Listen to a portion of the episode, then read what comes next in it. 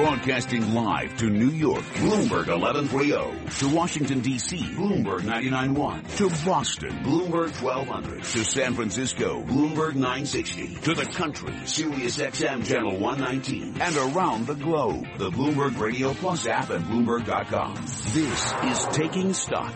Coming up on Taking Stock, we'll be speaking with Ellen Hughes Cromwick, Chief Economist, U.S. Department of Commerce, and she'll be telling us all about Janet Yellen's speech and remarks at the conclave of Federal Reserve watchers in Jackson Hole, Wyoming, site of the Kansas City Federal Reserve's annual symposium. We'll also get her comments on Stanley Fischer, Vice Chair of the Federal Reserve, his comments on interest rates. Yes, Pimm, we're going to be going into all that and more. And of course, uh, Ellen's going to really talk a lot too about the the issues that were raised for a low productivity economy. What, if anything, can be done? What can be done to get the Fed raising its rate, getting off the zero bound and moving ahead. A lot to talk about. We're going to get right to her. But first to Charlie Pellet. He's back in Bloomberg World headquarters with the Bloomberg Business Flash. And uh, thank you, Kathleen. Thank you, Pimm. Watching the numbers for you, we are seeing a stock market that may be turning around here. We've got NASDAQ now higher by four points, well off our session lows. The S&P 500 index down two points, a drop of one tenth of one percent. Dow Industrials down 32, a drop there of two tenths of one percent. So stocks slip back into their three uh, three week old funk after erasing an earlier rally. Those comments from Fed uh, Fed uh, Vice Chairman Stanley Fischer boost speculation interest rates could rise as soon as next month. Al Broaddus is the former president of the Richmond Federal Reserve. He spoke with Bloomberg Television and radio today about the need for higher rates. I would like to see rates move up. Uh, yeah. I think uh, if if if the data uh, justify that and and the Fed can comfortably do that, I just think high, a higher level of rates would be a good signal to the public and to the markets that we're beginning to move back to a more normal uh, environment. So I sure hope it can happen. Trading in St. Jude Medical shares halted a day after Carson Block, the renowned short seller and founder of research firm Muddy Waters, take, uh, announced a short position in St. Jude Medical, denouncing the security of its cardiac devices. Today, St. Jude is defending those devices, reinforcing the security of devices, saying it has a commit, commitment to safety, also refuting Muddy Waters' device security allegations, says it's not possible for batteries to be depleted at a 50-foot range. Now, the other other stories making news. Charlie, thank you. From the Bloomberg Newsroom, I'm Mark Crumpton. This news update is brought to you by the Jeep Grand Cherokee, the most awarded SUV ever. The Grand Cherokee continues to raise the bar with its luxurious interior and legendary 4x4 capability. Drive one at your local Jeep dealer today. The Food and Drug Administration wants all U.S. blood banks to start screening for Zika, a major expansion intended to protect the nation's blood supply from the mosquito-borne virus. Meantime, Florida Governor Rick Scott says his state is winning the fight against Zika in the Miami Beach area.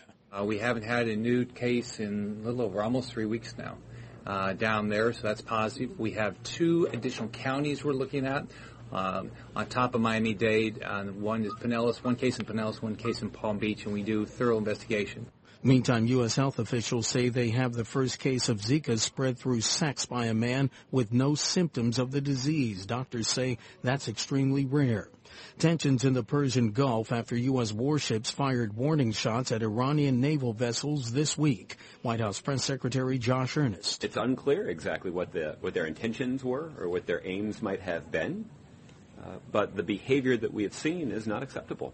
Two congressmen are calling for an investigation into the apparent suicide of a former Navy gunner on the grounds of the Veterans Affairs Medical Center Hospital on Long Island.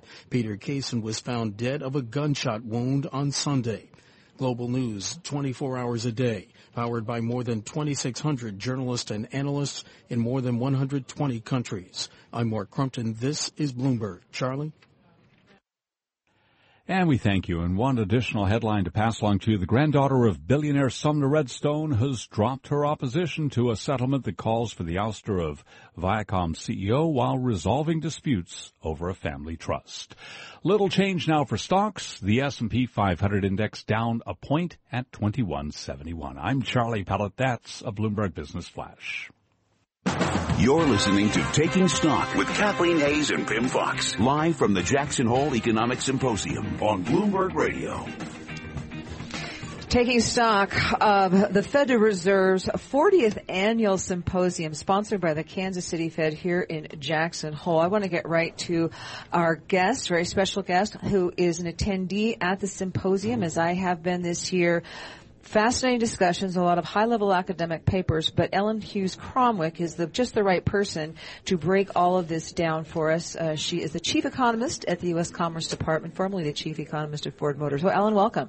Thank you very much, Catherine. Now, we know that Janet Yellen has opened the doors like J- J- Stanley Fischer did to conditions being right for another rate increase, and I, I, other people have, are weighing in on the debate. I want to get more broadly and deeply into what is important about what we, the things that are debated. The top of your list, Ellen, is, is you leave this conference in a couple of days. What do you think is most important you've learned here? Well, Kathleen, uh, great question. I think this morning's uh, sessions provided us with some really good information about what's happening in the economy. Chair Yellen gave us uh, a great summary indicating cautious optimism about the near-term outlook for the economy. And I think uh, she really focused on uh, the fact that the economy has uh, begun to show some signs of resiliency uh, in in the near term. And uh, she mentioned a couple of uh, uh, facts around that. I really urge all the listeners out there to grab the text of the speech because it is very well grounded. And I think what we learned over the course of the morning is that uh, there is a substantial amount of research that is underway right now to look at what is the appropriate monetary policy toolkit for the future. We know that uh, we had a conventional toolkit.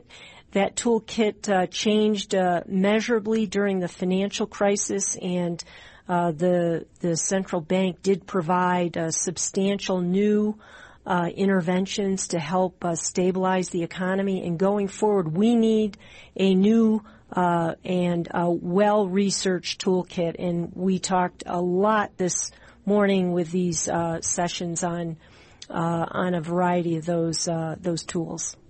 Ellen Hughes Cromwick, uh, we may get some new tools, but they haven't necessarily repealed the concept of the business cycle. We're about seven or eight years into an upturn in the business cycle. Do you foresee a time when the economy will produce even more sluggish growth than the most recent 1.1% print for GDP?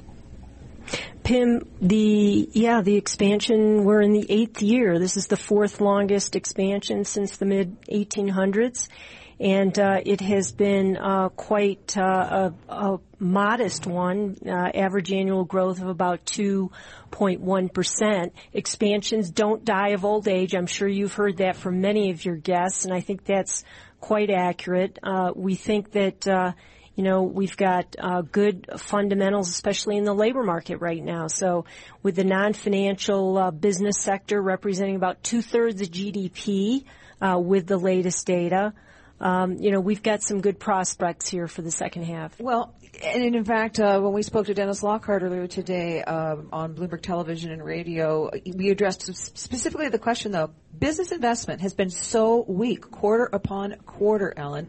Uh, do you see anything that is going to turn that around apart from more aggressive fiscal policy from a government?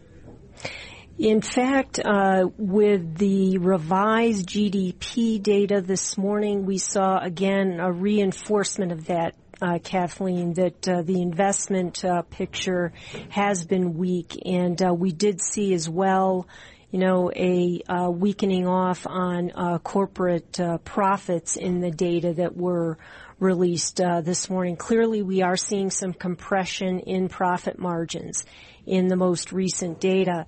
And uh, with the global economy still slogging around, along, uh, the impetus for investment uh, is is just uh, not there at this point. Do you believe that we are going through a secular change in the way that the economy works and that we could be stuck in a slow growth mode for quite a long time? Pimm, that's a great question. And I know Kathleen mentioned low productivity. That is a, a very important uh, challenge that we all uh, face. Without that stronger productivity, uh, the low growth track uh, is is just more probable. And in current conditions, there's nothing in what we're seeing in incoming data that would uh, dispute that at this point. So, uh, bottom line, Ellen, as as you look ahead to the rest of the year and early next year, is there kind of going to be strong enough to encourage the fence sitters at the Fed to say time to make another rate hike? Well, I'll leave that to the experts. I think we've got many here, and you'll be interviewing some this afternoon that might uh, like to weigh in on that. Suffice to say that with the incoming in- indicators, the we are seeing, and I just want to get this out there because a lot of people haven't seen this. Wholesale inventories coming down, IS ratio coming down, so there are some early signs of improvement. I want to thank you very much for spending time with us. Uh, Ellen Hughes Cromwick, uh, Chief Economist, U.S. Department of Commerce from Jackson Hole, Wyoming, site of the Federal Reserve's annual symposium. You're listening to Taking Stock. I'm Pimm Fox, my co-host Kathleen Hays. This is Bloomberg. Coming up, endowments and institutional investors. How do they deal with low and negative yields on many of their investments? We'll find out more next.